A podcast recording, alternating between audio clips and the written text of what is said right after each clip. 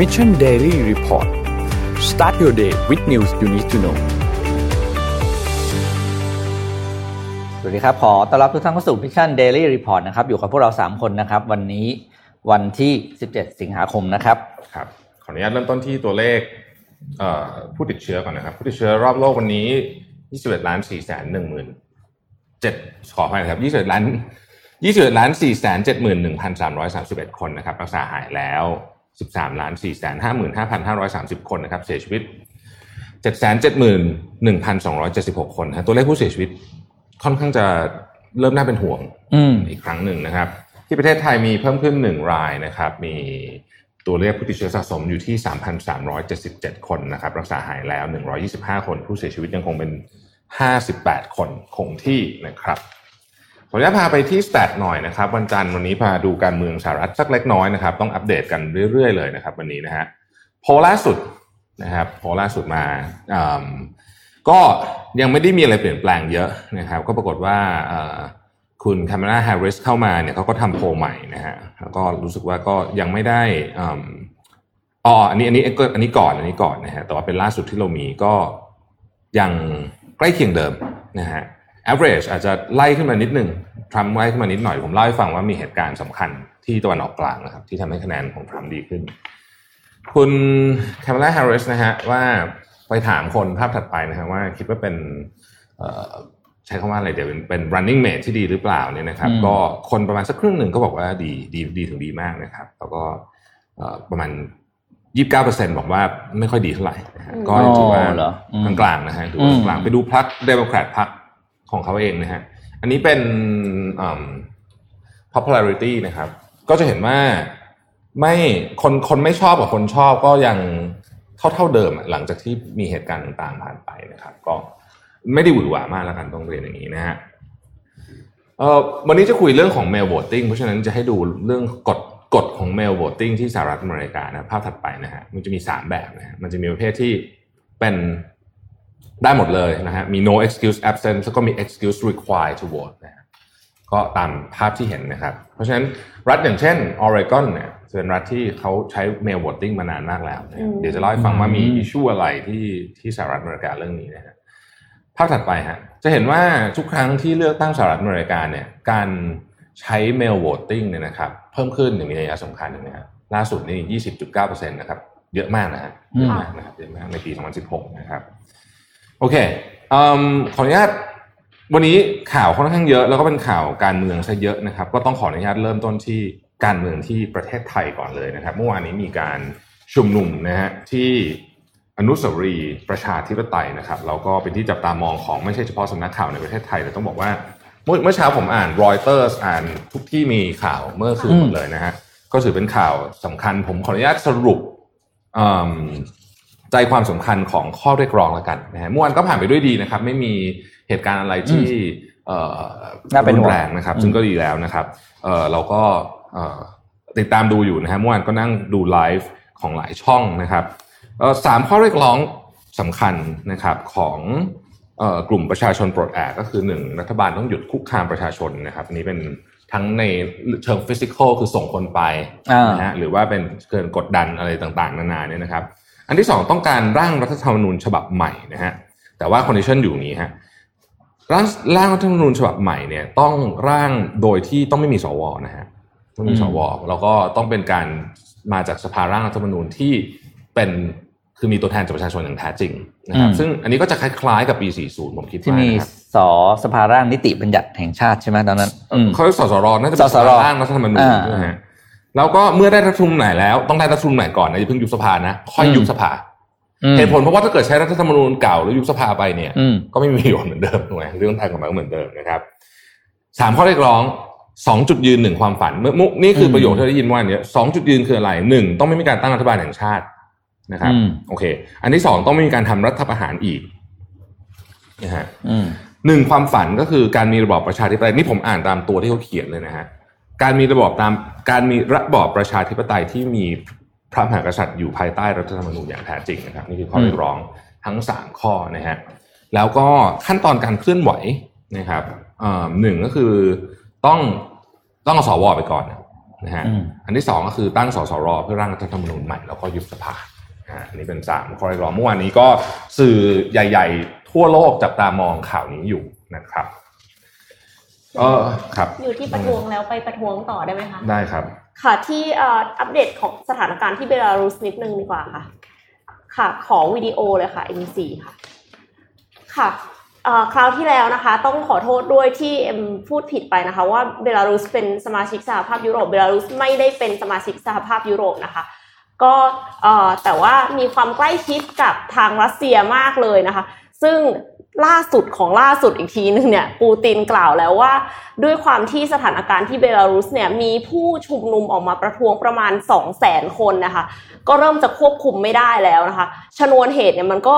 คือหมายถึงว่าการที่ผู้ชุมนุมออกมามากกว่าเดิมเนี่ยเป็นเพราะว่ามีคนเสียชีวิตค่ะ อย่างน้อยสองคนนะคะ แล้วก็มีคนถูกจับไปอีกเป็นพันเลย คือก่อนหน้านี้มีมีผู้คนที่ออกมาชุมนุมประท้วงอะค่ะแล้วแล้วถูกจับไปเนี่ยประมาณ 7,000 คนนะคะ ทั้งหมดแต่ว่ามีการปล่อยตัวผู้ถูกกักกันบางส่วนแล้วนะคะ แต่ว่าปล่อยออกมาเนี่ยคืออยู่ในสภาพที่ไม่ค่อยดีอะค่ะอืมคือมีคนที่ไม่มีสติแล้วอะค่ะถูกหามส่งโรงพยาบาลโดยที่ไม่มีสติ แล้วก็มีคนที่เลือดโชกออกมา แล้วก็ที่เหลือก็คือได้รับบาดเจ็บ แล้วก็ผู้หญิงก็บอกมีคนบอกว่าถูกบังคับให้แก้ผ้าค่ะอืมคือค่อนข้างที่จะรุนแรงเลยทีเดียวแล้ว ทีนี้แม้กระทั่งคนที่เป็นสเตทโอนคนที่เป็นพนักงานของรัฐวิสาหกิจอะค่ะครับก็ยังออกมาร่วมชุมนุมประท้วงด้วยอืมแล้วก็มีทหารตำรวจบางส่วนนะคะ ถ่ายคลิปถอดยูนิฟอร์มทิ้งถังขยะอืมเขาบอกว่าเขาไม่ภาคภูมิใจในการที่เขาจะเซิร์ฟประเทศนี้อีกแล้วอะค่ะ ครับ แล้วทีนี้แน่นอนว่าคนอื่นๆนะคะคือประเทศต่างๆนะคะไม่ว่าจะเป็นฝั่ง EU นะคะมีการประชุม 27 รัฐนะคะถึงการคว่ำบาตรเบลารุส คือจริง ๆ ก่อนหน้านี้คือมันมีความตึงๆ กันอยู่แล้วล่ะ แต่ว่าเขาดีขึ้นความสัมพันธ์มันดีขึ้นเขาก็เลยยกเลิกไปในปี 2016 หลังเห็นว่ามีความเปลี่ยนแปลงที่ดีขึ้นทางด้านกฎหมาย แต่ทีนี้ตอนนี้ค่ะก็คือมีรัฐมนตรีว่าการกระทรวงต่างประเทศของเยอรมันนะคะ กล่าวว่า EU เนี่ยน่าจะคว่ำบาตรเบลารุสที่ violate democratic values and abuse human rights นะคะก็คือเออเขาเชื่อว่ามันไม่ได้เป็นประชาธิปไตยแล้ว แล้วก็เออทำร้ายสิทธิมนุษยชนของคนด้วย ดังนั้นเนี่ยก็เลย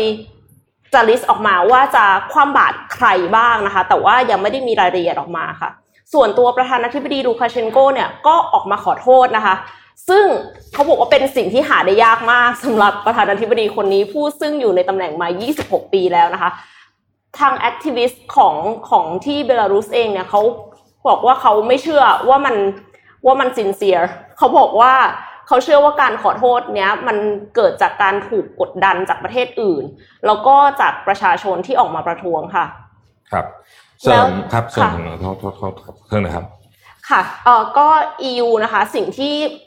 เรียกร้องก็คืออยากให้มีการเลือกตั้งใหม่ที่เป็นธรรมค่ะอืมค่ะพี่ครับผมก็อะผมเล่าให้ฟังนิดนึงว่าสถานการณ์ในเบลารุสเนี่ยมันมันมาถึงจุดนี้ได้อย่างไรนะฮะต้องบอกอย่างนี้ก่อน จริงๆต้องบอกว่าลูกาเชนโกนี่เป็นคนที่ดุดันมากแล้วก็ใช้ภาษาที่ต้องบอกว่าคือกระตุ้นมากๆอะเช่น ล่าสุดเนี่ยเรียกผู้ชุมนุมว่าหนูแรดแรดแบบ ถ้าเป็นภาษาอังกฤษเป็นหนูสกปรกอย่างนั้นนะอืมถูกไหมฮะ แล้วจำได้ไหมคราวเราที่บอกว่าพวกผู้ชุมนุมเป็นพวกเป็นโจรกับพวกที่ไม่มีงานทำแล้วเขาไปหางานทำซะอะไรประมาณนี้นะฮะอ่าซึ่งล่าสุดเนี่ยนะครับผมก็ไปอ่านบทความอันหนึ่งมานะฮะบทความประจำผมที่ผมชอบอ่านมากนะครับ ใครที่สมัคร Financial Times ต้องชอบบทความนี้แน่ๆก็คือ Financial Times Big Read นะครับมันจะเป็นบทความยาวๆ ที่วิเคราะห์เรื่องราวต่างๆ ทั่วโลกล่าสุดใน Financial Times ก็ออกมาวิเคราะห์เรื่องนี้ครับบอกว่าจริงๆเนี่ยต้องบอกว่าไอ้ปัญหาเรื่องลูกาเชนโกเนี่ยมันย้อนหลังกลับไปหลายสิบปีค่ะตั้งแต่การเลือกตั้ง ที่บอกว่าต้องตอบว่าเป็นการเลือกตั้งที่ที่เป็นการเลือกตั้งอย่างแท้จริงอะอ่าอ่านะครั้งสุดท้ายเมื่อปี 1994 นะครับหลังจากนั้นโมเดลของเบลารุสเนี่ยในการทำเอ่อเบลารุสเนี่ยจริงๆ มีความใกล้ชิดกับรัสเซียมากก็คล้ายๆกับพวกเอสโตเนียคล้ายๆพวกอะไรอย่างเงี้ยนะฮะค่ะในในตอนแรกในตอนที่สหภาพโซเวียตล่มสลาย แต่ว่าพอพอออกมาแล้วเนี่ยโมเดลของเบลารุสเนี่ยมันเป็นโมเดลเชิงประชานิยมมากเกินไปต้องใช้คำนี้แล้วกันนะครับ แต่ว่าทั้งหมดทั้งมวลก็อยู่มาได้นะจ นกระทั่งมาถึงตอนโควิดนี่แหละอือืมมเออตอนโควิดนี่แหละ คือตอนโควิดเนี่ยนะครับ สิ่งที่ลูกาเชนโกบอกกับประชาชนอันนี้คือก่อนเลือกตั้งนะครับ บอกว่าไอ้โควิด เนี่ยมันเป็นแบบอารมณ์ประมาณคล้าย ๆ กับเหมือนกับที่ทรัมป์กับกับกับโบนาเซโรบอกอะบอกว่าเฮ้ยมันคล้ายมีๆหอะไรวัดหรนิอกดหน่อยอืมเขาบอกให้ทำรู้ไหม กินวอดก้าเยอะเฮ้ยๆแล้วก็ไปซาวน่าอ่านนะ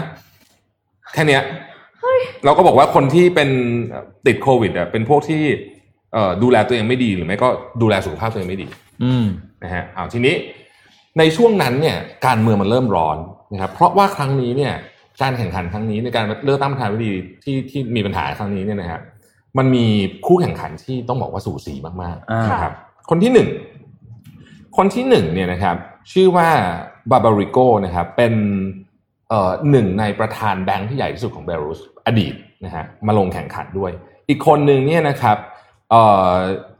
ชีสกาลาโกเนี่ยนะครับเป็นอดีตเอ่อเอกอัครราชทูตเบลารุสประจำสหรัฐอเมริกาอืมนะเป็นไฮโปรไฟล์ทั้งคู่ไอคนแรกที่เป็นประธานแบงค์เนี่ยนะครับ ถูกเอ่อติดถูกตั้งข้อหาแล้วก็เอาติดคุกไปละรวมถึงลูกชายด้วย คนที่สองเนี่ยหนีออกนอกประเทศไปแล้ว คนที่ดูเป็นคู่แข่งที่สูสีที่สุดเนี่ยนะครับ ก็คือคนที่เราพูดถึงเมื่อคราวที่แล้วก็คือคุณเอ่อทีคานอชโลกายาเนี่ยนะครับ ซึ่งตอนแรกจริงๆเนี่ย คือคนที่จะลงเนี่ย เป็นสามีนะค่ะอ่าสามีแล้วก็โดนจับฮะเมื่อเดือนพฤษภาด้วยข้อหาอะไรประมาณเรื่องความมั่นคงเนี่ยนะครับ ก็เลยตัวภรรยาก็เลยมาลงแทน แล้วก็ปรากฏว่าได้รับความนิยมสูงมากๆเพราะผลมันออกมาค้านสายตาประชาชนสุดๆ ก็คือเอ่อลูกาเชนโกได้แบบ 80กว่าเปอร์เซ็นต์อะไรแบบนี้นะฮะอืมก็คนก็เลยไม่ยอมนะฮะแต่ว่าอย่างอย่างที่เราทราบกันก็คือเธอตอนนี้เนี่ยพาลูกหนีไปอยู่ที่ลิทัวเนียแล้วนะฮะเพราะด้วยเรื่องความปลอดภัยนะฮะอย่างที่น้องเอ็มบอกก็คือว่าตอนนี้เนี่ยมีเจ้าหน้าที่รัฐวิสาหกิจมีทหารมีอะไรเงี้ยนะครับออกมาร่วมชุมนุมหลายคนก็ถอดชุดเครื่องแบบนะฮะออกมาเพื่อร่วมชุมนุมกับประชาชนด้วยนะครับแล้วก็ตอนนี้เนี่ยเรามีข่าวมาล่าสุดว่าในสุดสัปดาห์ที่ผ่านมาเนี่ยวลาดิเมียร์ปูตินเนี่ยพูดคุยกับลูกาเชนโกถึงสองครั้งเลยทีเดียวนะครับ ทันทีที่มีเรื่องนี้ออกมาปุ๊บเนี่ยนะฮะสิ่งที่สหรัฐอเมริกาแสดงความกังวลเลยก็คือการเข้ามาแทรกแซงของรัสเซียนะครับ ก็ต้องจับตามองกันต่อไป ต้องบอกว่าครั้งนี้เนี่ย ผู้ชุมนุมอ๋อนี่เมื่อกี้ที่เอ็มเล่าให้ฟังเนี่ยก็มีข้อมูลเพิ่มเติมอีกว่ายกตัวอย่างเช่นเอิ่มสุภาพสตรีที่ถูกจับเข้าไปเนี่ยจับไปเจ็บพันกว่าคนเนี่ยบางคนก็มีประจำเดือนก็บอกว่าให้เอาเสื้อเช็ดเอาอะไรแบบคือมันแบบมีการทำร้ายสิทธิมนุษยชนมากนะครับ ก็ถูกค่ะจับตาโดย UN ด้วย แล้วก็เอิ่มตำรวจจำนวนมาก ก็ใช้ความรุนแรงเกินกว่าเหตุนะฮะมีผู้บาดเจ็บหลายพันคน แล้วผู้ถูกจับไปแล้วเจ็ดพันคนเนี่ยนะครับ คิดว่าสัปดาห์นี้สถานการณ์น่าจะ เอ่อ น่าจะรุนแรงขึ้นไปอีกโอ้โหอืมแล้วทางทางจีนนะคะ ก็คือกลายเป็นว่าออกมาสนับสนุนอืมลูคาเชนโกด้วย คือคือมีข่าวบอกว่าสีจิ้นผิงอะค่ะ โทรสายตรงไปแสดงความยินดีกับลูคาเชนโกนะคะ แล้วก็เหมือนกับเขาประมาณว่าสนับสนุนนะคะ through thick and thin อะไรประมาณนี้ ซึ่งมีมีการวิเคราะห์ออกมาว่าจริง ๆ แล้วที่ที่สีจิ้นผิงทำแบบนั้นเนี่ยเพราะว่าเขามีการลงทุนอยู่ในเบลารุสเยอะอืมซึ่งพอมีการลงทุนเยอะเนี่ยถ้ามีการเปลี่ยนแปลง เปลี่ยนแปลงผู้นำก็ไม่แน่ว่าการลงทุนมันจะชะงักหรือเปล่านะคะ ดังนั้นก็เลยทำให้ต้องการที่จะมีผู้นำคนเดิมที่ตัวเองมีความสัมพันธ์อันดีอยู่แล้วด้วยอะค่ะ แล้วก็อย่างที่บอกว่าทางปูตินก็ บอกแล้วว่าจะนำกำลังทหารไปช่วยคุมม็อบนะคะ ถ้าสมมุติว่าเกิดคุมม็อบไม่ได้ค่ะ เตรียมไว้แล้ว ทั้งทั้งที่ก่อนหน้านี้ ปูตินกับลูคาเชนโกเนี่ยเหมือนจะไม่ถูกกันอืมมีการจับกลุ่มคนรัสเซียไปด้วย แล้วแต่ว่าคือลูคาเชนโกเนี่ยกล่าวหาปูตินค่ะว่าปูตินเนี่ยจะควบประเทศอืมเบลารุสเข้าไปเป็นส่วนหนึ่งของรัสเซีย ซึ่งแต่เดิมเป็นส่วนหนึ่งของสหภาพโซเวียตอยู่แล้วนะคะ แต่ว่าตอนนี้ก็คือดีกันละ อืมค่ะ ครับอ้าวมีคนบอกว่าภาพค้างหรือเปล่า YouTube ภาพนิดนิดค้างเป็นช่วงดๆดงเป็นนะช่วงๆครับเห็นอขอบยู่ คุณดาวทุกที่ส่งให้เราด้วยนะครับครับ นะครับ ขอบคุณสำหรับดาวที่ส่งให้เราด้วยอ้าวพูดเรื่องการเมืองก็ยังขออยู่ที่การเมืองสักนิดนึงก็แล้วกันแต่ว่าเรื่องนี้ก็เป็นเรื่องที่น่าจะต้องบอกว่าเป็นข่าวที่ดีนะครับ สัปดาห์ที่ผ่านมาจริงๆเราลืมเล่าเรื่องนี้ไม่ได้ไงก็ไม่รู้นะครับ มีต้องใช้คำว่าเป็น historic deal เลยนะเป็นอืม เป็นเหตุการณ์ประวัติศาสตร์สำคัญนะครับ ในการเอ่อ ทำข้อตกลงสันเอ่อสันติภาพระหว่างอิสราเอลกับ UAE นะฮะค่ะโอ้โหซึ่งเรื่องนี้เนี่ยต้องบอกว่าโอ้โหโดนัลด์ทรัมป์เนี่ยได้คะแนนไปเยอะนะตอนนี้อืมอันนี้เป็นเรื่องที่สำคัญมาก เพราะว่าเอิ่มอิสราเอลเนี่ยมีความสัมพันธ์กับประเทศในตะวันออกกลางเนี่ยก่อนหน้านี้แค่สองประเทศเท่านั้นก็คืออียิปต์กับจอร์แดนนะครับและในกลุ่มประเทศอ่าวทั้งหมดเนี่ยไม่มีเลยนะฮะไม่มีเลยนะฮะก็คือทะเลาะกันมาตลอด แต่ว่าครั้งนี้เนี่ย ที่เป็นสัญญาครั้งนี้เนี่ยซึ่งก็ต้องบอกว่าโดนัลด์ทรัมป์ก็ออกมาเคลมผลงานทันทีว่าเป็นฝีมือเขาช่วยด้วยก็ซึ่งก็คงจะจริงนะครับ เพราะว่าเอ่ออย่างที่เราทราบกันดีอยู่ว่าของแบบนี้มันเป็นตัวกลางนะครับอืมสหรัฐอเมริกาก็เป็นตัวกลางในครั้งนี้นะครับ ซึ่งดีลครั้งนี้เนี่ย แม้ว่าเราจะยังไม่ทราบรายคือมันต้องทำไอประชุมทวิภาคีกันอีกเยอะ แต่ประเด็นที่น่าสนใจก็คือว่าตอนนี้เนี่ยอิสราเอลโดยนายกรัฐมนตรีเอ่อเนทันยาลูเนี่ยแกก็ออกมาบอกว่า สิ่งที่ตอนนี้อิสราเอลจะทำเลยตอนนี้ก็คือหยุดการเข้าไปยึดครองพื้นที่ในเขตเวสต์แบงก์อืมหยุดก่อนไอ้ที่ที่บอกว่าจะไปประกาศยึดพื้นที่เพิ่มในยหยุดนะฮะหยุดหยุดแล้วโคไว้ก่อนในตอนนี้ ซึ่งอันเนี้ยแหละคือเรื่องสำคัญเพราะว่าอย่างที่เราทราบกันดีว่าเวสต์แบงก์นี่เป็นเขตที่มีข้อพิพาทกันมาตลอดนะฮะแล้วก็เอิ่มเอ่อแน่นอนว่าปาเลสไตน์ไม่ชอบเลยนะแล้วก็แล้วก็ออกมาเอ่อเหมือนกับต่อว่าทาง UAE อย่างหนักเลยนะครับเอ่อ แต่ว่าดีลนี้น่าสนใจนะครับ เพราะว่าตอนนี้เนี่ยนายกรัฐมนตรีของอิสราเอลนะครับเนทันยาฮูเนี่ยก็บอกว่าตอนนี้เราจะมีการ cooperate กับ UAE ทำเรื่องของโควิด -19 วัคซีนนะครับเรื่องของพลังงานเรื่องของน้ำเรื่องของเศรษฐกิจเรื่องของ renewable energy ต่างๆนานาเหล่านี้นะครับ แล้วก็หลังจากนี้จะไปพูดถึงเรื่องถึงขนาดที่ว่าแลกเปลี่ยนกันเรื่องของความมั่นคง การมีความสัมพันธ์ด้าน การลงทุนนะครับ การท่องเที่ยวมี direct flight ถึงกันด้วยนะการบินตรงถึงกัน การแลกเปลี่ยนด้านเทคโนโลยี ด้าน telecommunication ด้านพลังงาน healthcare ด้านวัฒนธรรมอะไรโอ้โหเต็มไปหมดเลยนะฮะเยอะมากๆเลยนะครับแล้วก็เขาเชื่อว่านี่จะเป็นดีลที่ทำให้ประเทศอื่นในกลุ่มอาหรับเนี่ยอาจจะมีการเซ็นดีลลักษณะแบบนี้กับอิสราเอลเพิ่มนะฮะโดนัลด์ทรัมป์ออกมาบอกว่านะครับ Now that the ice has been broken, I expect more Arab and Muslim countries will follow the United Arab Emirates นะครับต้องต้องจับตามองเรื่องนี้เพราะว่าเออเขตเขตพื้นที่ของเอ่อตะวันออกกลางเนี่ยเป็นเขตที่มีความขัดแย้งมานานนะครับ แล้วก็แล้วพื้นที่ติดกันหมด อ่าถึงมันจะใช่ถึงมันจะถึงจะเงียบๆช่วงนี้ก็เถอะแต่ก็มันมีโอกาสจะประทุได้ตลอดเวลาทางนั้นผู้นำต่างๆ ของโลกนะฮะเรามาดูว่าใคร มีความเห็นยังไงกับเรื่องนี้บ้างเอ่อบริสจอนสันนะครับก็บอกว่าโอ้นี่เป็นข่าวดีมากเลยนะครับโดยเฉพาะการที่อิสราเอลจะไม่ยังโฮแผนการเขาเรียกว่า an annexation ก็คือการเข้าเอ่อเคลมพื้นที่ในเวสต์แบงค์เนี่ยหยุดไว้ก่อนเนี่ยนะครับ ก็ถือว่าเป็นเป็นก้าวสำคัญที่จะทำให้กลุ่มประเทศตะวันออกกลางเนี่ยน่าจะมีสันติภาพมากขึ้นนะครับ นี่คือบริสจอนสันนายกรัฐมนตรีของอังกฤษนะครับ ขณะที่ประธานาธิบดีของอียิปต์ก็ออกมาบอกว่า เอ้ย อันนี้ก็ถือว่าเป็นสิ่งที่ดีนะเพราะว่าอียิปต์เขามีความสัมพันธ์กับอิสราเอลทางการทูตอยู่แล้วนะครับในขณะที่เจ้าหน้าที่ระดับสูงของปาเลสไตน์บอกว่านี่คือการหักหลังนะฮะแล้วก็อิหร่านบอกว่านี่เป็นการกระทำที่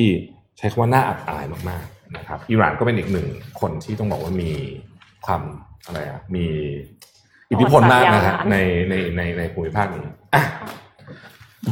โลกเราตอนนี้เหมือนอยู่บนอะไรนะเหมือนกระทะชาบูที่อยู่บนเตาอ่าวุ่นวายทุกที่อะไปวุ่ดูนวายข่าวอื่นที่มันไม่เกี่ยวกับการเมืองบ้างนะครับ ไปที่สหรัฐอเมริกาดีกว่า ครับนิวยอร์กไทมส์นะครับ ซึ่งเป็นหนึ่งในสำนักอันพันเดียเขาเรียกสำนักข่าวแล้วก็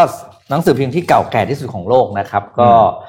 ขอภาพพิมพ์หนึ่งนะครับ ก็ประกาศผลประกอบการออกมาแล้ว ซึ่งเป็นครั้งแรกเลยนะครับ ตั้งแต่ก่อตั้ง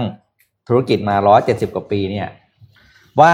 ยอด subscription ที่เป็นดิจิตอลเนี่ยแซงแบบเล่มไปแล้วเออเป็นครั้งแรกเลยนะครับเป็นครั้งแรกเราก็เลยเป็นหนึ่งในนั้นด้วยนะ เราก็ไป subscribe เขาด้วยนะครับ โดย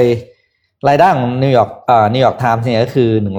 185.5 ล้านเหรียญสหรัฐนะครับซึ่งมากมากกว่าปีก่อนอยู่ประมาณ 15%นะครับ แต่สิ่งที่สำคัญก็คือรายงานนี้ออกมาเนี่ย มันสอดรับกับราคาหุ้นอืมราคาหุ้นของ NY Times เนี่ย ปีนี้ตั้งแต่ต้นปีขึ้นมาแล้ว44%อืม คือเทรนด์มันมาชัดเจนแล้วคนก็แบบว่าคือนิวยอร์กไทม์เป็นน่าจะเป็นสื่อที่เรียกว่า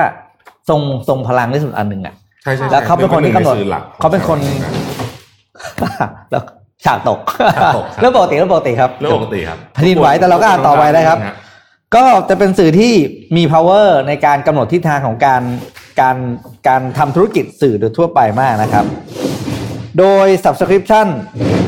ยอด subscription เนี่ยเพิ่มขึ้น 8%โดย 29%เป็นการเพิ่มจากดิจิตอลนะครับ แล้วก็มีแค่ ในขณะที่สวนทางกับยอด subscription ที่เป็นที่เป็นเล่มนะที่ลดอืมลดไปเจ็ดเปอร์เซ็นตนะครับทีนี้เนี่ยทาง CEO ของ New York Times เนี่ยคือมาร์คทอมสันเนี่ยออกมาบอกเลยว่าเขาผมก็ได้โค้ดนะครับ we have something like 6 5 0 0 0 0 digital subscriber back in 2012 when I arrived อืมอ่านะครับ and we are getting pretty closer to 10 times that อืมก็คือ10เท่าคือประมาณ6ล้าน5แสนคน และเขาก็กำลังจะลงจากตำแหน่งในในในในสิ้นเดือนกันยายนนี้อืมเขาบอกเขาเป็นหนึ่งเป็นหนึ่งในความภาคภูมิใจที่เขาเห็นอืมอ่านะครับครับก็ New York Times ก็เลือกไปโมเดล subscription มากกว่าที่จะเป็นแอดนะอืมอ่าเขาเขาไม่ค่อยแล้วก็มีแอดอะนิวยอร์กทำไม่เยอะไม่เยอะนะฮะ เออขออนุญาตพี่ปิ๊กกับน้องเอ็มนะแน่วลืมลืมลืมสรุปข่าวแล้วผมชอบลืมทุกทีเลยคือตอนตอนวันวันจันทร์นะครับเฮ้ยมันมีสวัจัทร์แตทด้วยแหละเอออ่าโอเคครับสรุปข่าวอะดีกสว่ารุปข่าวสรุปข่าวนิดนึงนะครับทั่วโลกสรุปข่าวจากทั่วโลกนะครับขอบคุณนิกกี้เอเชียนรีวิวสำหรับข่าวนะครับ ข่าวที่หนึ่งครับเมื่อวานนี้เนี่ยตัวเลขผู้ติดเชื้อที่เกาหลีใต้นะครับ166 คนมันน่าเป็นห่วงตรงนี้ครับนี่คือตัวเลขสูงที่สุดตั้งแต่ 11 มีนาคมเป็นต้นมานะครับอืมแล้วก็เป็นตัวเลขหลักร้อยติดต่อกันมา 3 วันแล้ว เกาหลีใต้ดูเหมือนจะเอาอยู่ กลับมาหนักอีกแล้วนะครับ กลับมาดูเหมือนจะหนักอีกแล้วนะครับ ที่ญี่ปุ่นครับ ญี่ปุ่น สุดสัปดาห์ที่ผ่านมาเนี่ยเป็นงานต้องบอกว่าเป็นงานรำลึกถึงวันครบรอบวันสิ้นสุดสงคราม 75 ปีสงครามโลกครั้งที่สองนะครับค่ะซึ่งกิจกรรมก็ต้องบอกว่าเอิ่มเป็นไปอย่างต้องคนน้อยอะนะฮะอ่าเขาก็จำกัดคนเข้านะครับ แล้วก็มีมีมีมีมีการเอ่อไว้อะไรนะฮะถึงสงครามนะฮะเอ่อ โดนัลด์ทรัมป์นะครับโดนัลด์ทรัมป์ตอนนี้ออกมาบอกว่าเขาได้เลือกบริษัทชื่อ m c k e n s o n Crop นะครับซึ่งน่าจะเป็นบริษัทไบโอเทคขนาดใหญ่ของสหรัฐอเมริกาเนี่ยให้เป็นตัวกลางในการ distribute เอ่อในการแจกจ่ายวัคซีนเมื่อมีวัคซีนได้ใช้ในสหรัฐอเมริกาแล้วนะครับสหรัฐอเมริกาประกาศอีกว่าจะห้ามการเดินทางที่ไม่จำเป็นระหว่างแคนาดา แล้วก็เม็กซิโกเนี่ยต่อไปอีก 30 วัน คือแคนาดาเม็กซิโกนี่มันมีอะไรชายแดนติดกับสหรัฐใช่ไหมครับค่ะปกติมีการเดินทางเยอะมาก แต่ก็ห้ามการเดินทางต่ออีก 30 วันนะครับ ประกาศอันนี้เป็นการต่อรอบที่เข้าใจว่า 3 แล้วนะฮะเอ่อเอ่อเกาหลีเหนือซึ่งก่อนหน้านี้มีผู้ติดเชื้อ1คนจำได้ไหมฮะ แล้วก็ล็อกดาวน์ไป วันนี้ครบ3อาทิตย์แล้วก็ยกเลิกการล็อกดาวน์แล้ว ขณะนี้เกาหลีเหนือมีโคโรนาไวรัสเคสศูนย์เคส ซึ่งก็เป็นที่น่า ที่น่าสงสัยมากว่าศูนย์จริงหรือเปล่านะครับ แต่เราก็อาละก็ต้องเชื่อเขาไปก่อนนะครับเอ่อรัฐมนตรีต่างประเทศของมาเลเซียและญี่ปุ่นนะฮะออกมาบอกว่าจะมีแผนการที่จะทำ travel bubble นะครับอืมโดยเริ่มต้นจากเรียก essential แล้วก็ long term residence ก่อนก็คือพวกนักธุรกิจหรือว่าคนที่มาทำงานอยู่ยาวๆนะครับเอ่อประเทศญี่ปุ่นตอนนี้เนี่ยต้องบอกว่ามีความน่ากังวลอีกแล้ว คือตอนนี้ญี่ปุ่นเนี่ยนอกจากตัวเลขก็ยังทรงๆเพิ่มๆเนี่ยนะฮะ กำลังจะมี long weekend อีกแล้วอืมนะฮะพอมีลองวิเอนทีไรปุ๊บเนี่ยตัวเลขมันจะเพิ่มทุกทีเลยนะครับเมื่อวานโตเกียวเนี่ยรายงานผู้ติดเชื้อ 389 คนเยอะนะค่ะเยอะนะครับ เยอะนะฮะก็น่าเป็นห่วงนะครับเอ่อรัฐบาลจีนออกมาประกาศตัวเลขของ PM 2.5 PM 2.5 ปีนี้เนี่ยลดลงไป 10.8%ในเมืองใหญ่ ๆ นะครับ ที่มีปัญหาพวกปักกิ่งพวกอะไรตรงนั้นนะนะฮะตอนนี้เนี่ยอยู่ที่ 33 ไมโครกรัมต่อลูกบาศก์เมตร นะครับต่ำกว่ามาตรฐานของจีนที่ให้ได้3 35แต่สูงกว่ามาตรฐานของ WHO นะ WHO ให้แค่10นะฮะไมโครกรัมก็ถือว่าลดลง แต่ก็ยังก็ยังอยู่ในระดับที่สูงอยู่ดีนะครับ ตัวเลขคาดการณ์เศรษฐกิจฮ่องกงตัวใหม่ออกมาแล้วนะครับ ตัวเลขคาดการณ์นี้เป็นเขาเขาก็ใช้คำว่าเป็นค่าเฉลี่ยแล้วกันระหว่างธนาคารขนาดใหญ่นะครับพวก HSBC ICBC เนี่ยออกมาคาดการณ์6ถึง8%ติดลบนะฮะจากเดิมเนี่ยติดลบที่คาดการณ์ไว้แค่4นะแต่ตอนนี้ไปไปหนักด้วย 2 เหตุผลก็คือ โควิด -19 กลับมาแล้วก็ความปัญปัญหาเกี่ยวกับเรื่องม็อบที่ฮ่องกงการประท้วงที่ฮ่องกงแล้วก็กฎหมายความมั่นคงใหม่ของจีนด้วยนะครับ ไต้หวันนะฮะไต้หวันปีนี้เนี่ยบอกว่าคาดว่าจะมี GDP เนี่ยบวกประมาณ 1.5%นะฮะก็เป็นประเทศไม่เยอะที่เป็นเศรษฐกิจขนาดใหญ่ที่คาดว่าจะบวกค่ะนะฮะฟิลิปปินส์โอ้น่าเป็นห่วงมาก ๆ ฟิลิปปินส์เมื่อวานนี้มีรายงานผู้ติดเชื้อเพิ่มขึ้น 6,200 คนนะครับ ตัวรวมตัวเลขผู้ติดเชื้อเนี่ย150,000คนเข้าไปแล้วนะครับ ตอนนี้เนี่ยฟิลิปปินส์เนี่ยดูจะเอาไม่อยู่จริงๆนะนี่ก็สาเหตุอาจจะเป็นสาเหตุหนึ่งที่ประธานาธิบดีดูเตอร์เต้เนี่ยออกมาตอบรับวัคซีนของรัสเซีย ซึ่งประเทศอื่นไม่มีใครพูดถึงเยอะสักเท่าไหร่เลยเนี่ยนะครับเพราะว่าเขาอาจจะรู้สึกว่าเอาไม่อยู่จริงๆ ตอนนี้เนี่ยฟิลิปปินส์ประกาศปิดโรงเรียนต่อไปถึง5ตุลามาเลเซีย ตัวเลขเศรษฐกิจไตรมาสสองประกาศออกมานะครับ ติดลบ 17.1%นะฮะก็ไม่ได้ ไม่ได้ผิดจากความคาดหมายไปเยอะมากนะครับ ส่วนที่นิวซีแลนด์ครับนิวซีแลนด์เมื่อวานนี้มีตัวเลขผู้ติดเชื้อเพิ่มขึ้นอีก 12 เคสนะครับ ซึ่งตอนนี้รวมกับเดิมมี 30 เพิ่มขึ้นอีก 12 นะครับ ทั้งหมดนี้มาจากคลัสเตอร์ 4 คนบ้านนั้น Family นั้นนะนะฮะซึ่งณถึงตอนนี้ยังไม่รู้ว่าติดมายังไงนะฮะมันน่าเป็นห่วงตรงนี้นะฮะยังไม่รู้ว่าติดมายังไงนะครับเอ่อ industrial output ของจีนนะครับ เดือน กรกฎาคมเนี่ยนะครับเพิ่มขึ้น 4.8%เมื่อเทียบกับปีที่แล้วนะครับแล้วก็เป็นการเพิ่มขึ้นติดต่อกันมา 4 เดือนแล้วจีนมีสัญญาณของการฟื้นตัวทางเศรษฐกิจอย่างชัดเจนนะครับอะเรื่องนี้เป็นเรื่องสำคัญทั้งสองท่านได้ยินข่าวนี้แน่นอนนะครับ ที่จีนเนี่ยมีรายงานว่ามีปีกไก่แช่แข็งจากบราซิล แล้วก็มีกุ้งจากเอกวาดอร์อืมนะฮะอืมมีที่โควิดมีโควิด จำได้ไหมพระอ่านะครับ แต่ว่า WHO เนี่ยออกมาบอกว่ายังไม่มีหลักฐานนะ ว่าโควิดเนี่ยสามารถไปกับอาหารประเภทนี้ได้อืมนะฮะก็ต้องติดตามมันต่อไปนะครับ เมื่อวานนี้มีเจ้าหน้าที่ระดับสูงอีกคนหนึ่งของรัฐบาลเม็กซิโกที่ติดโควิด ก็คือรัฐมนตรีว่าการกระทรวงพลังงานครับ ติดโควิดไปอีกหนึ่งคนแล้วนะครับคูโบต้าคูโบต้าเป็นบริษัททำอุปกรณ์เกี่ยวกับการเกษตรขนาดใหญ่ของโลกตอนนี้กำลังจะเปิดเอ่อ โรงงานใหม่ที่แคนซัสนะครับรัฐมนตรีต่างประเทศของญี่ปุ่นและรัฐมนตรีต่างประเทศของสิงคโปร์กำลังจะทำ travel bubble กันแล้ว คือตอนนี้มีคนคุยเรื่อง travel bubble เยอะมากนะครับ อีกข่าวหนึ่งที่เป็นข่าวที่แฟนๆกีฬาน่าจะดีใจนะครับโนโนวัคยอโควิชนะครับจะกลับมาเล่น US Open แล้วโนวัคยอโควิชนี่ติดโควิดไปนะอืมเดือนมิถุนายนนะครับ ตอนนี้หายแล้วแล้วก็จะกลับมาเล่น US Open นะครับเอ่อ Royal Dutch Shell ที่ฟิลิปปินส์กำลังจะปิดโรงกลั่นนะครับ เพราะเพราะว่าบอกว่าอืมมาจินมันแย่นะฮะธุรกิจทำไม่สามารถทำกำไรได้อิหร่านเป็นอีกประเทศหนึ่งที่ตัวเลขกลับมาสูงนะครับเมื่อวานนี้มีผู้เสียชีวิตวันเดียว 174 คนนะฮะและมีผู้ติดเชื้อ 2,600 คนตัวเลขรวมอยู่ที่ 330,000 คนนะครับอินโดนีเซียก็กำลังจะทำ travel bubble เหมือนกันเรียกว่า travel corridor เนาะระหว่างเกาหลีใต้นะครับ แล้วก็อืมเอ่อ UAE นี่ทำไปแล้วนะครับ ลักษณะของ travel corridor เนี่ยซึ่งเดี๋ยวผมมีรายละเอียด เพราะว่า มาเลเซียกับสิงคโปร์ก็ทำเหมือนกันเพิ่งทำนะฮะเอ่อมันจะมีข้อกำหนดที่น่าสนใจ อืมคือไม่ได้ไม่ได้แบบไม่ได้เสรีขนาดนั้น อืมอืมนะครับอะขออภัยที่วันนี้ล่ากข่าวเนื้อข่าวการเมืองมันยาวนะฮะเจ็ดโมงครึ่งพอดีเอาน้องเอ็มสักข่าวก่อนไหมก่อนเจ็ดโมงครึ่งแล้วไหมไม่มีอะได้ข่าวใครไปข่าวยึดอะไรใครข่าวเดี๋ยวนะข่าวอันนั้นยาวค่ะแล้วขออ่าข่าวเอาเลยครับสั้นก่อนแล้วกันนะคะอ่าได้เลยค่ะขอภาพ M5 ค่ะ WeWork ค่ะสตาร์ทอัพที่เรารักนะคะอ่า WeWork เนี่ยตอนนี้ได้รับเงินกู้ค่ะ จากซอฟต์แบงค์เพิ่มเติมค่ะ เออขอขอ M5 ค่ะ อันนี้ไม่ใช่ค่ะ อันนี้พูดไปแล้ว ค่ะก็คือซอฟต์แบงค์นะคะ ให้ WeWork กู้เงิน 1,100 ล้านดอลลาร์สหรัฐนะคะ เพิ่มเติม WeWork เนี่ยเป็นเป็นธุรกิจที่ เช่าตึกระยะยาว เพื่อนำไปปล่อยกู้เป็นห้องห้อง private office และ co-working space ระยะสั้นนะคะ ที่เมืองไทยก็มีนะคะ เคยเคยอยู่เหมือนกัน แล้วก็ซอฟแบงค์เนี่ยแต่เดิมก็คือลงทุนใน WeWork กว่า 10,000 ล้านเหรียญสหรัฐแล้วนะคะ ก่อนหน้านี้แต่ตอนเนี้ยให้เงินกู้เพิ่มอีก เนื่องจากว่า WeWork เนี่ยต้อง cover disruption caused by coronavirus แต่จริงๆ WeWork คือมันแย่มาก่อนหน้านี้แล้วอืนะมอื ค่ะ ก็คือเมื่อ quarter สองอะค่ะ WeWork เนี่ยเบิร์นเงินไปก็คือขาดทุนไป 671 ล้านเหรียญสหรัฐนะคะ เพิ่มขึ้นจาก quarter หนึ่งประมาณ 40%ซึ่ง 1,100 ล้านเหรียญสหรัฐเนี่ยจะเอามาทำอะไรบ้างนะคะ 100 กว่าล้านประมาณ 10%เนี่ยก็จะเอามาปรับโครงสร้างต้นทุนอย่างเช่น เงินชดเชยการไล่ออกค่ะ คือ WeWork เนี่ยแต่เดิมตอนปี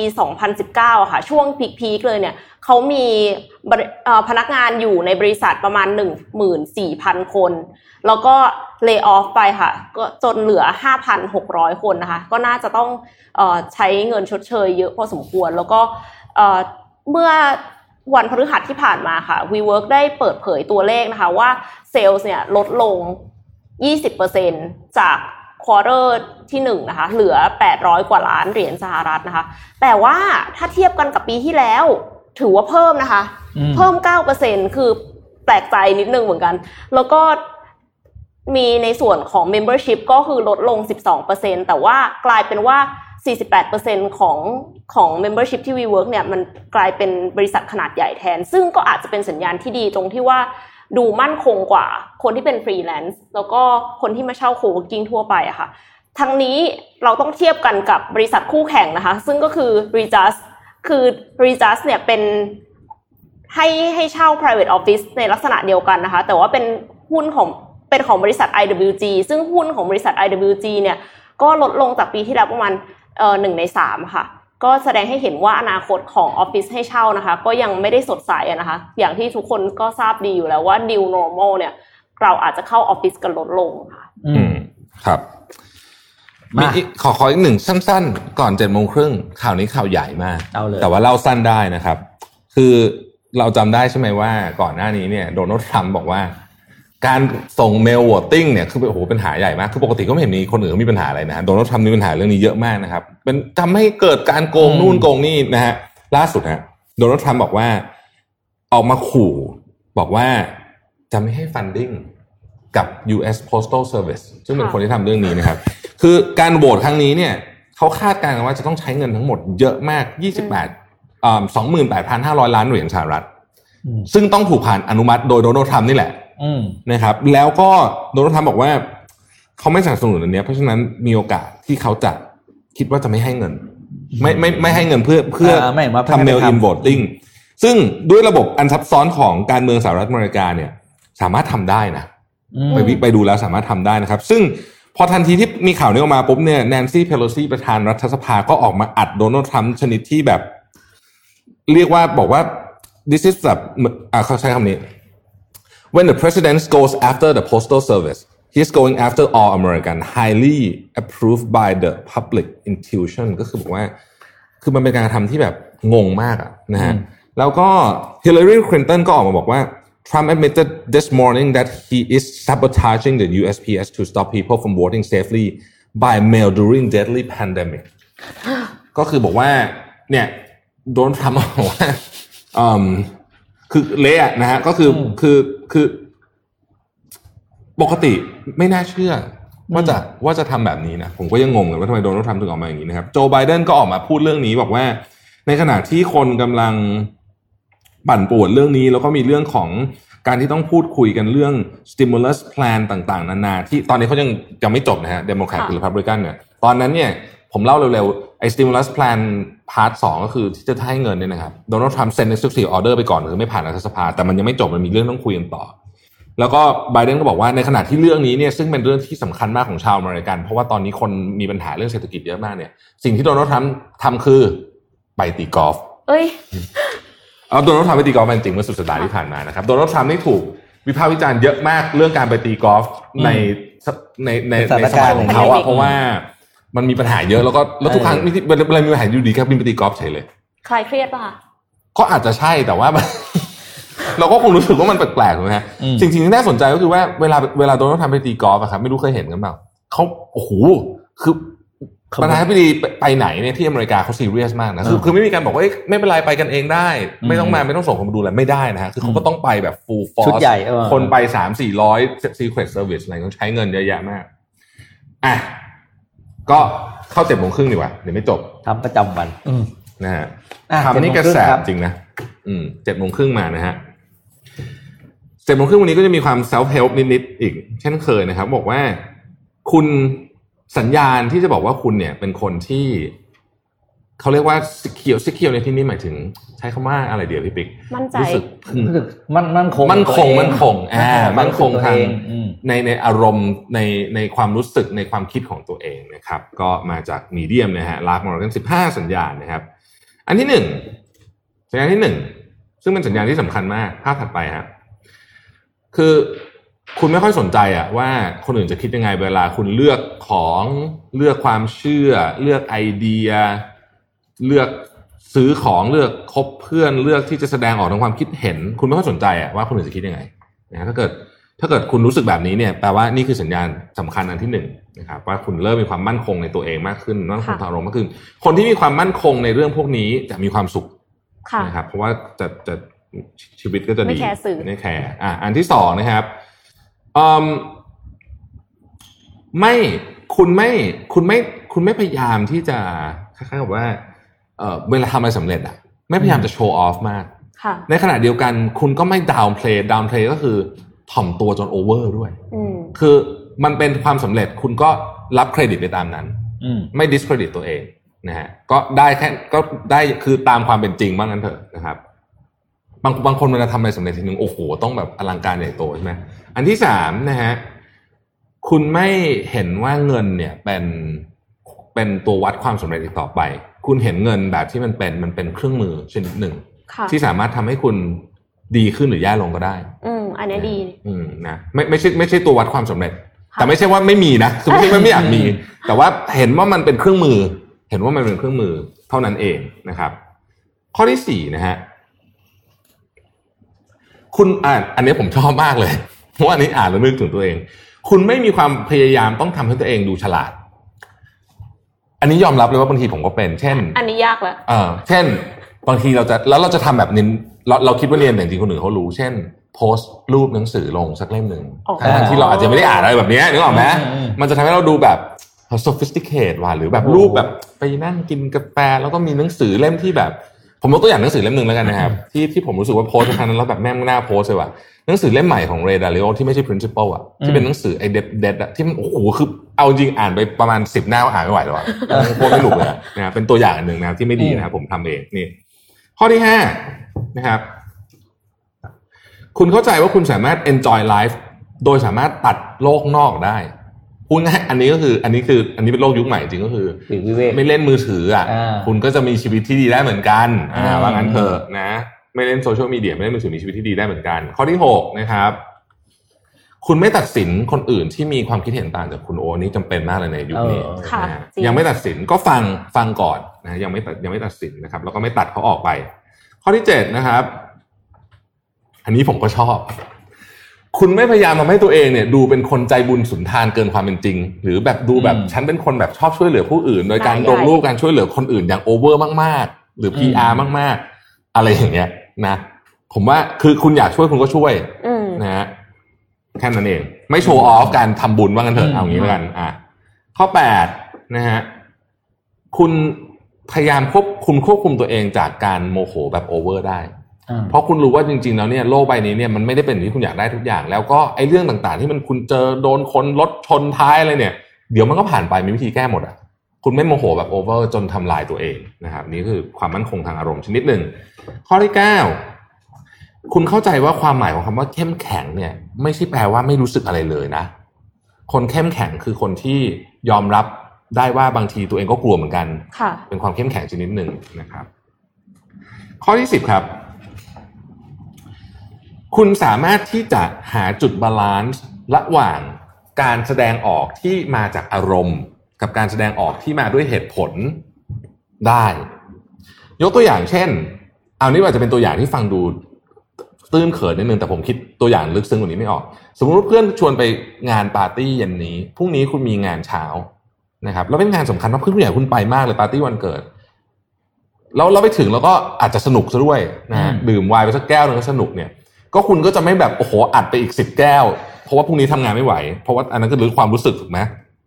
คุณยังรู้ว่าคุณต้องทำงานอยู่ คุณก็อาจจะดื่มอีกสองสามแก้วแล้วกลับบ้านไปนอนพอ คุณก็ได้ทำหน้าที่เพื่อนที่ดีแล้วในขณะเดียวกันงานคุณไม่ได้เสียด้วย ค่ะอืมครับมีความรับผิดชอบ มีความรับผิดชอบในขณะเดียวกันก็ไม่ใช่แบบว่า ฉันจะต้องเอาแต่ความรับผิดชอบอย่างเดียวเสมออะไรอย่างเงี้ยอ่าอ่าใช่ feeling ตัวเองอยากไปก็ไปได้นะครับ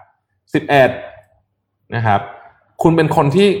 คือคุณเป็นคนที่คุณคิดว่าคุณเป็นจริง ๆ ไม่ไม่ได้ไม่ได้มาจากคนอื่นใส่ป้ายให้คุณอะอืมคือคุณเป็นคนยังไงคุณก็เป็นอย่างนั้น คุณรู้ว่าคุณเป็นคนยังไง แล้วคุณก็เป็นอย่างนั้นจริง ๆ นะครับ อันนี้เป็นคนที่เข้าใจตัวเองว่าตัวเองเป็นลักษณะแบบไหน ไม่ไม่ใช่ไม่ใช่เลเบลที่คนอื่นใส่มาให้เนาะสิบสองนะครับ ในบางครั้งเมื่อคุณสูญเสียเพื่อนหรือคอนเน็ชันไปเนี่ย คุณไม่โทษตัวเองไปซะทั้งหมด เพราะคุณรู้ว่าจริง ๆ เนี่ยของพวกนี้มันก็มี เข้าเพื่อนมามัแล้วนก็ก็หายไปไปบ้างเนอะอ่ามีมีความเป็นไปได้นะครับ แล้วคุณไม่ได้รับผิดชอบต่อเรื่องนี้ทั้งหมดเสมอคือไม่ใช่เหมือนว่า เราไม่ได้เป็นสาเหตุทั้งหมดเออไม่ได้เป็นสาเหตุทั้งหมดอืมเสมอไปนะครับ ข้อสิบสามนะฮะโอ้อันนี้ผมชอบมากเลยอืมคุณไม่เสียเวลาในการอธิบายว่าคุณเลือกเรื่องเลือกทำแบบนี้เพราะอะไรให้กับคนอื่น ไม่ไม่ต้อง justify เรื่องนี้ ให้กับผู้คนรอบข้างคุณ คุณจะทำคุณก็ทำนะ ข้อสิบสี่คุณมี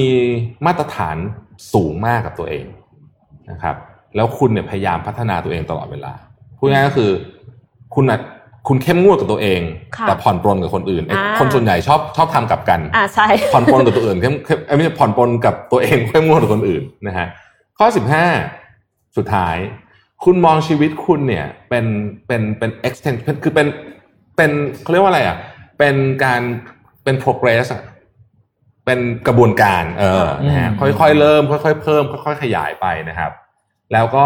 สิ่งคุณรู้ว่าสิ่งที่คุณไม่มีอยู่วันเนี้ยมันมาจากของที่เกิดขึ้นในอดีตคุณคุณรีเฟล็กเข้าใจเรื่องนี้ได้ แล้วมันเกิดขึ้นจากอะไร ที่คุณเป็นแบบนี้มาจากสาเหตุ เพราะอะไรเนี่ยคุณเข้าใจนะครับอ่าสิบห้าข้อนะฮะยาวเหยียดเลย ดีงามอะมีแต่คนชอบ อืมเหนื่อยละชอบข้อไหนบ้างชอบทุกข้อเลยอะ ชอบหลายข้อแต่เหรอรู้สึกว่าจะทำไม่ได้จริงๆมันก็ต้องมีฟิลขาดบ้างแล้วใช่ไหมใช่ใช่ใช่อ่าโอเคครับอะไปดูเอ่อ แวดวงต่างไปดูที่จีนบ้างดีกว่าเดี๋ยวค่อยกลับมาอเมริกานะครับ ขอภาพ P5 ครับ ตอนนี้เนี่ยหนึ่งในอาชีพที่กำลังต้องบอกว่าค่าตัวสูงที่สุดแล้วเป็นที่ต้องการมากสุดเลยนะครับ ก็คือเขาเรียกว่า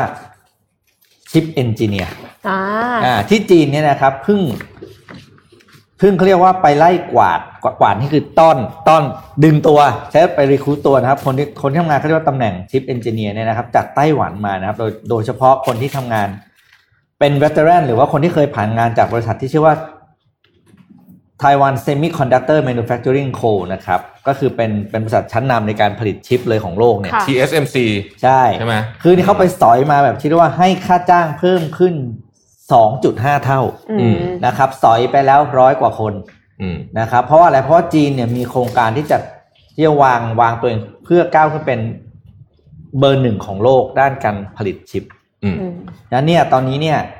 อุตสาหกรรมที่ใครจะเรียนตอนนี้นะเรียนเรียนทำชิปนี่แหละถ้าใครน้องๆที่เรียนนะไปเรียนด้านเนี้ยเขาคุณเรียกจะได้งานแน่นอน เป็นความมั่นคงทางเทคโนโลยีเลยนะใช่เพราะว่าจีนบอกเลยบอกว่า สิ่งที่จีนเนี่ยต้องก้าวขึ้นมาให้ได้คือเรื่องของการทำชิปเป็นของตัวเอง อืมเพราะแต่บางเขายังเขายังรับจ้างผลิตชิปให้คนอื่นอยู่ค่ะค่ะอ่าพอมีชิปเองแล้วเนี่ย ทุกอย่างเขาควบคุมได้เขาเรียกว่าเบ็ดเสร็จจริงอืมๆก็ฝากไว้ให้น้องๆนะครับ ใครนึกอะไรเรียนออกไม่ได้ไปเรียนเรื่องนี้แหละนะครับ โดย2โปรเจกต์ของจีนที่ทำอยู่เนี่ยก็อยู่ที่ปักกิ่งแล้วก็ที่เอ่อที่อู่ฮั่นนะครับ ชื่อโปรเจกต์เขาเรียกว่าอะไรนะ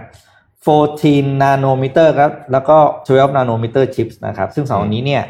บอกเป็นสิ่งที่จีนพยายามทำให้ได้ครับแล้วจะเปลี่ยนอุตสาหกรรมอิเล็กทรอนิกส์ของจีนไปเลย อืมอะน่าติดตาม น้องเอ็มลุยเลยฮะ โอเคค่ะ ข่าวใหญ่มากค่ะ อันนี้ค่ะขอภาพ M1 ค่ะ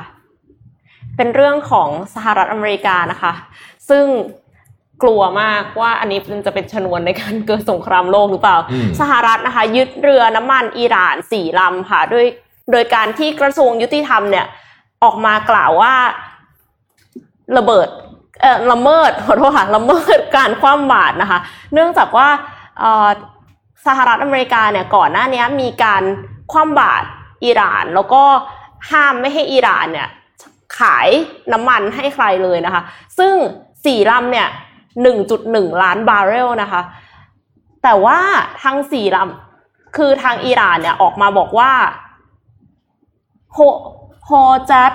โซตานินะคะ เอกอัครราชทูตอิหร่านประจำเวเนซุเอลาเนี่ยได้ทวีตไว้ว่าทั้งเรือและเจ้าของเรือเนี่ยไม่ใช่อิหร่าน ไม่ใช่ของอิหร่านนะคะ การยึดเรือดังกล่าวเป็นเพียงเรื่องโกหก และสงครามจิตวิทยาของสหรัฐเท่านั้นนะคะ ซึ่งเราต้องร่ายยาวไปจนถึงสมัยก่อนว่าเกิดความขัดแย้งอะไรกันระหว่างสหรัฐอเมริกากับอิหร่านนะคะ มันเริ่มมาตั้งแต่ปี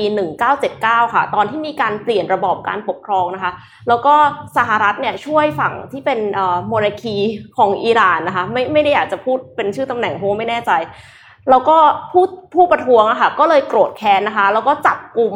ตัวเจ้าหน้าที่สถานทูตอเมริกานะคะ ในกรุงเตหะราน หลังจากนั้นมาเนี่ยอเมริกาก็มีการ sanction อิหร่านมาโดยตลอดค่ะ เริ่มตั้งแต่เรื่อง human rights แล้วก็มีเรื่องอื่นๆด้วยนะคะ แต่ที่สำคัญค่ะ ที่สำคัญเลยตะกี้นี้ที่พูดผิดออกไปนี่เพราะว่าแบบ inner นี่มาเต็มมาก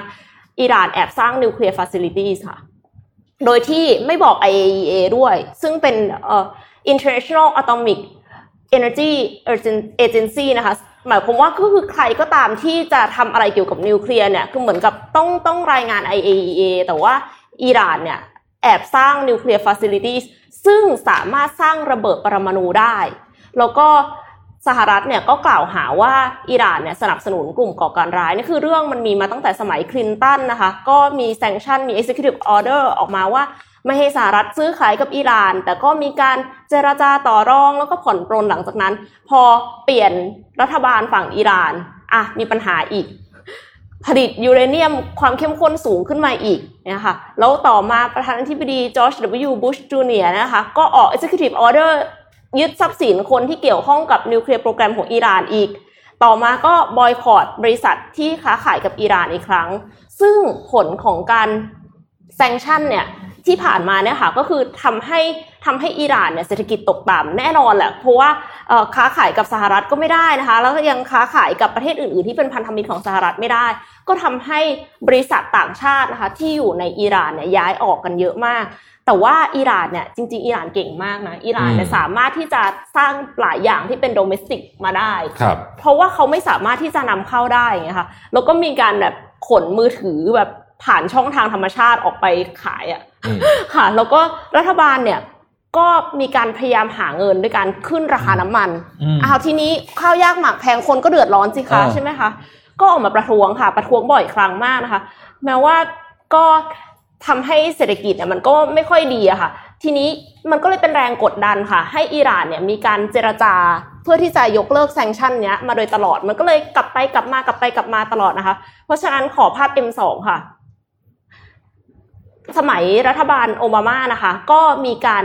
sign contract นะคะ JCPOA นะคะ หรือว่าที่เรียกว่า Iran Nuclear Deal นะคะ JCPOA เนี่ยไปหามาว่ามันย่อมาจากอะไรไม่ย่อมาจาก Joint Comprehensive Plan of Action นะคะ ซึ่งก็ไม่ไม่ได้เพิ่ม information เท่าไหร่อืมค่ะ ทีนี้ก็คือตั้งแต่สมัยปี 2015 โอบามานะคะ sign กับก็คือมีสหรัฐ จีน ฝรั่งเศสนะคะเยอรมัน รัสเซีย และอังกฤษค่ะ เซ็น JCPOA ร่วมกันนะคะ ซึ่งมีสาระสำคัญ 5 ข้อค่ะ ข้อที่ 1 ก็คือให้อิหร่านเก็บยูเรเนียม ซึ่งเป็นวัตถุดิบสำคัญในการผลิตระเบิดปรมาณูนะคะ ได้น้อยกว่าปริมาณที่ต้องการในการผลิตระเบิดนิวเคลียร์ คือแต่เดิมเนี่ยเขามีประมาณ 1 1หมื่นกิโลกรัมนะคะ เขาให้เก็บได้แค่น้อยกว่า 300 ให้เก็บได้แค่ 300 กิโลกรัม ซึ่งน้อยกว่าปริมาณระเบิดนิวเคลียร์หนึ่งลูกอีก 2 ก็คือไม่ให้เสริมสมรรถนะของยูเรเนียม มากกว่าระดับที่ใช้ในการผลิตไฟฟ้า คือระดับที่ใช้ในการผลิตไฟฟ้าเนี่ยเข้มข้นไม่ถึง 4%แต่ว่าถ้าจะผลิตระเบิดเนี่ยต้องเข้มข้นถึง 90%อืมอะมันมีตรงกลางอีกอันหนึงคือ medical grade ซึ่งไม่ให้ทำ medical grade ด้วยซ้ำให้แค่ผลิตไฟฟ้าเท่านั้น ค่ะ เป็นระยะเวลา 15 ปีนะคะโอ้โหแล้วก็สามค่ะ ลดเครื่องเสริมสมรรถนะยูเรเนียม ซึ่งเครื่องอันเนี้ยเขาเรียกว่า centrifuge นะคะ มันแบบเขามีแบบหลายหมื่นเออเป็นหนึ่งหมื่นเก้าพัน centrifuge อืมแล้วเสร็จแล้วก็คือให้ลดลงนะคะ เหลือแค่ห้าพันแล้วก็บวกอีกหนึ่งพันเพื่อไว้ทำ research and development เท่านั้นอืมทีนี้ข้อ 4 ค่ะ ให้ UN เข้าไปตรวจสอบได้ ซึ่งหากอิหร่านทำได้ภายใน 90 วัน ก็จะยุติการคว่ำบาตรนะคะ จากเอ่อ EU แล้วก็สหรัฐอเมริกานะคะแล้วก็ UN ซึ่งอิหร่านก็ทำได้นะคะอ่าเราก็มีการยุติการคว่ำบาตรเนี่ยในเดือนมกราคมของปี 2016 ที่ผ่านมาค่ะ แต่เรื่องมันไม่จบแค่นั้นอย่างแน่นอนนะคะ M3 ค่ะขอภาพ M3 ทรัมป์ค่ะ มาแล้วค่ะทรัมป์ของเรานะคะอ่าทรัมป์เข้ามาเป็นประธานาธิบดีปั๊บ จัดการเลยค่ะ นี่คือ first priority นะคะอ๋อ sign ค่ะ ถอนตัวออกจาก JCPOA อืมอ้าวไม่เหมือนที่คุยกันไว้นี่นานะคะ พฤษภาคมปี 2018 ค่ะ ด้วยเหตุผลที่ว่าดีลนี้เข้มงวดน้อยเกินไปและทรัมป์คิดว่าทรัมป์สามารถเจรจาได้ดีกว่านี้นะคะ แล้วก็ไม่เชื่อในอิหร่าน อ้างว่าแบบยังมีการพัฒนามิสไซล์ระยะไกลอยู่อะไรอย่างเงี้ยค่ะ อิหร่านจึงหันไปขอความช่วยเหลือจากประเทศอื่น ๆ ที่ลงนามใน JCPOA ค่ะ ซึ่งประธานาธิบดีมาครงของฝรั่งเศสนะคะ ก็ได้กล่าวว่าจะให้เงินกู้กับอิหร่านเป็นจำนวน 15,000 ล้านเหรียญสหรัฐนะคะ ถ้าอิหร่านสามารถปฏิบัติตามข้อบังคับใน JCPOA ได้นะคะ แต่ว่ามีข้างหนึ่งค่ะ ก็คือซินหัวซินหัวได้กล่าวไว้ว่านะคะ จีนเนี่ยออกมาชื่นชมรัสเซีย เพราะว่ารัสเซียเนี่ยปูตินมีการขอให้เกิดการประชุมเร่งด่วนของผู้นำทั้ง 5 รัฐที่เป็นสมาชิกเสาที่เป็นสมาชิกถาวรของสหประชา สหประชาชาตินะคะ ซึ่งลงนามใน JCPOA เนี่ย โดยที่มีผู้นำเยอรมนี อิหร่าน แล้วก็จีนร่วมด้วยนะคะ เพื่อหารือเกี่ยวกับสถานการณ์ของอิหร่านและอ่าวเปอร์เซียนะคะ กระทรวงต่างประเทศจีนเนี่ยก็ออกมาปรบมือให้ ก็คือออกมาชื่นชมรัสเซียว่าเนี่ยเป็นเหมือนกับ เป็นผู้นำที่ดีจังเลยอืมออกมาแก้ปัญหาอะไรอย่างเงี้ยค่ะ ก็ต้องจับตาดูกันต่อไปนะคะว่าความขัดแย้งเนี้ยค่ะ จะเป็นชนวนเหตุบานปลายจนก่อให้เกิดสงครามไหมนะคะ เพราะว่านอกจากสหรัฐอเมริกากับอิหร่านแล้วก็ยังมีความขัดแย้งที่ทราบกันอยู่แล้วว่าเป็นสหรัฐอเมริกากับจีนนะคะ จีนกับอินเดียนะคะเอ่อ แล้วก็มี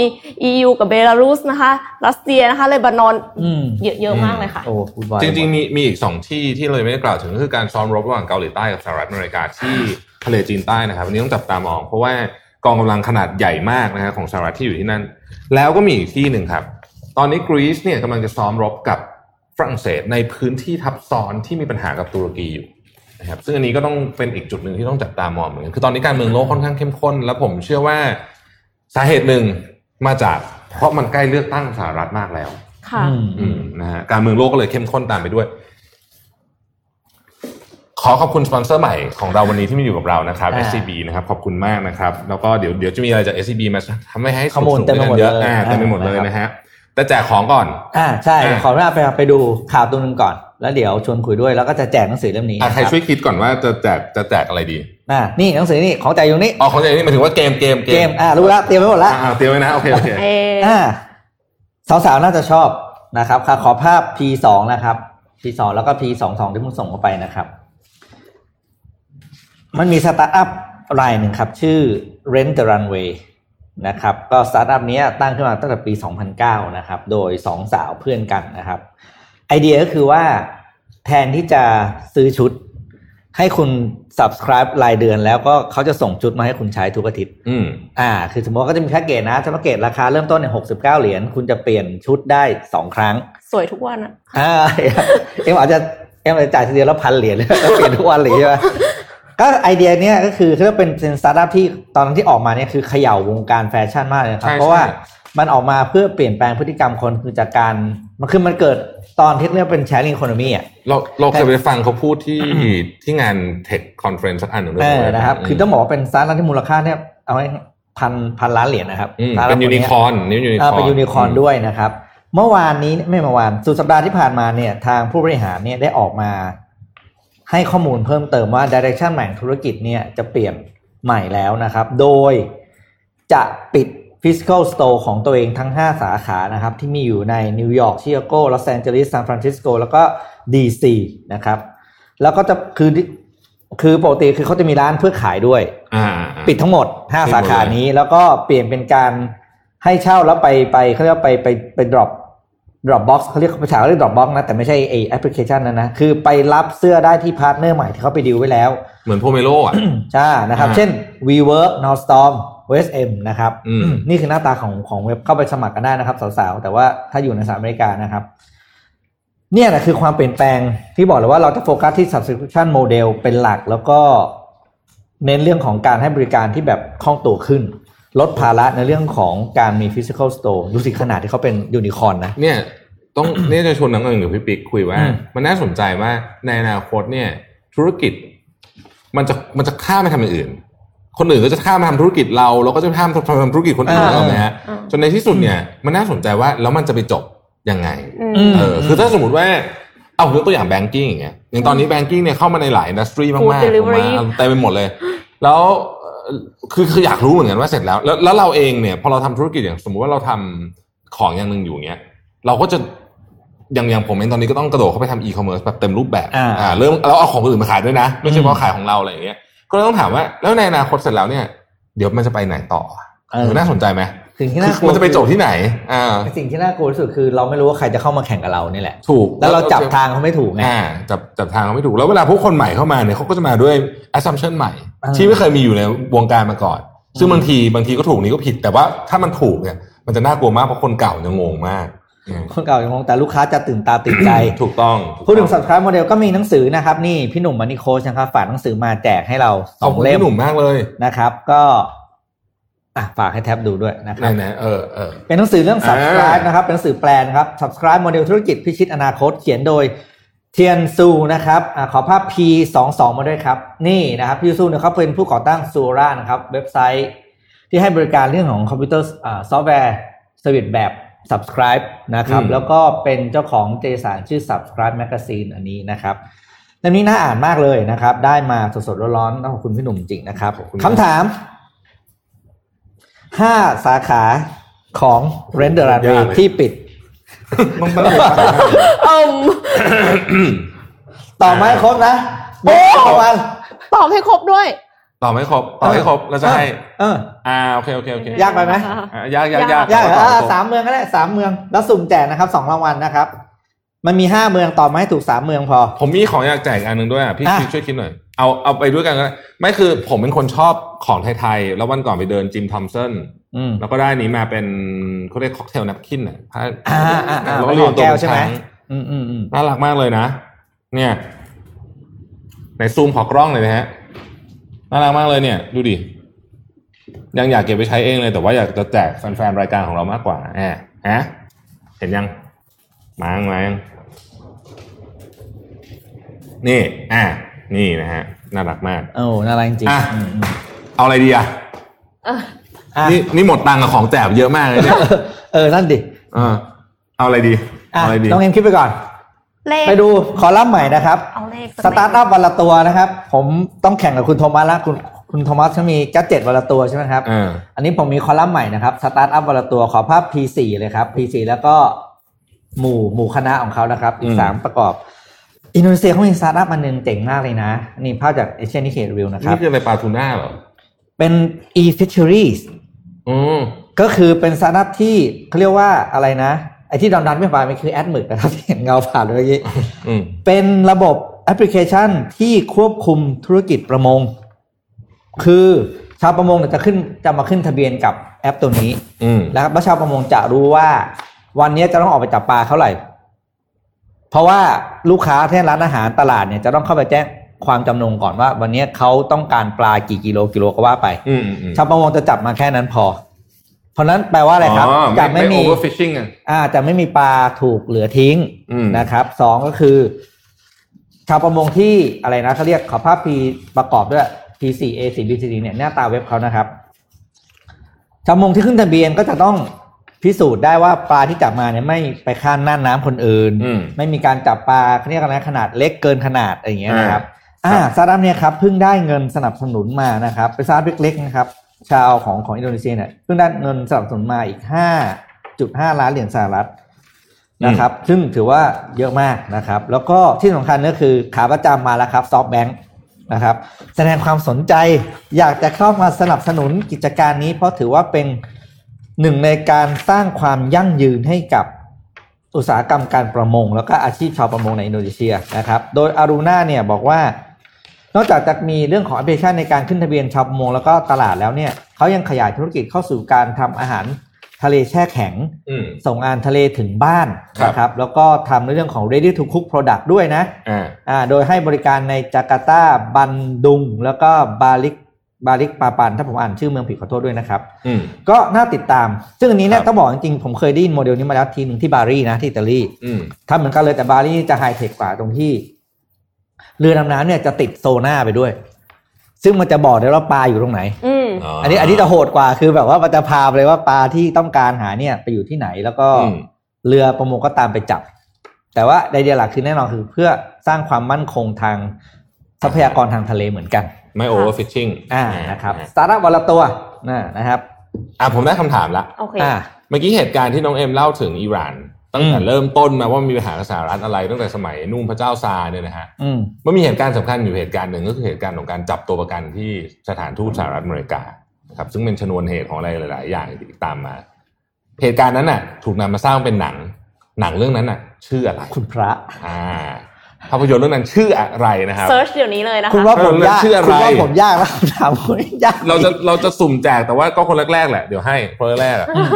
อืมเพราะว่ามันสุ่มได้ไม่เยอะมันเป็นแปดโมงแล้วแปดโมงภาพยนตร์เรื่องนั้นชื่ออะไรครับ อืมอืมอืมอะมีคนตอบถูกละอะโก้ไวจังเร็วมากนะครับโอเคโก้นะครับ อ่า เดี๋ยวเราจะส่งสุ่มแจกไปอ๋อคือหนังให้เรื่องนี้เองเหรอ ใช่เฮ้ยหนังเรื่องสนุกมาก สนุกมากสนุกมากที่ไม่ต้องมีหนัยิงเลยอะหนังเรื่องนี้สนุกมากครับสนุกลุ้นที่ระไม่ทึต้กองมียิสุงดเลยโอ้โหๆเราก็สร้างจากเหตุการณ์จริงด้วยนะฮะเดี๋ยวเดี๋ยวมันคือเหตุการณ์เรื่องอะไรนะ ถามพี่ทีผมฟังถามผมจับจับตัวประจับอ่าตัวประกันในสถานทูตสหรัฐที่เตหะรานอ่าอ่าอ่านะคือรับคือสนุกจริงเป็นหนังเรื่องที่สนุดูกแล้วมากบีบหัวใจครับโดยที่ไม่ต้องมีกระสุนแม้แต่นัดเดียวอะเออไม่อืมไม่ไม่เออไม่บีบบีบหัวใจมากเป็นหนังที่อืมหัวใจมากแล้วก็รู้สึกจะได้รางวัลลูกโลกทองคำด้วยนะใช่อะใช่โอเค ก็วันนี้ครบถ้ว นน่าจะครบถ้วนนะครับ ขอบคุณ SCB นะครับ ที่อยู่กับเราจะอยู่กับเราไปอีกอีกนานเลยอีกนานนานเลยนะครับขอบสักคุณสิบ SCB ปีอยู่อยู่ไปนานๆนะเวครับลาเราเวลานะครับเรานะครับสุดครับก็ครับผมขอบคุณที่ติดตามนะครับ แล้วกับพบกับพวกเราสามคนได้ใหม่ในวันพรุ่งนี้นะครับครับ7โมงสามคนไหนไม่รู้นะใช่แต่ว่าจะมาสักสามคนนี่แหละกิจกรรมสนุกสนุกๆทุกวันที่เราจะมานั่งช่วยกันถ่ายนะครับครับสำหรับวันนี้ขอบคุณสำหรับการติดตามนะครับ ขอบคุณครับสวัสดีครับ Mission Daily Report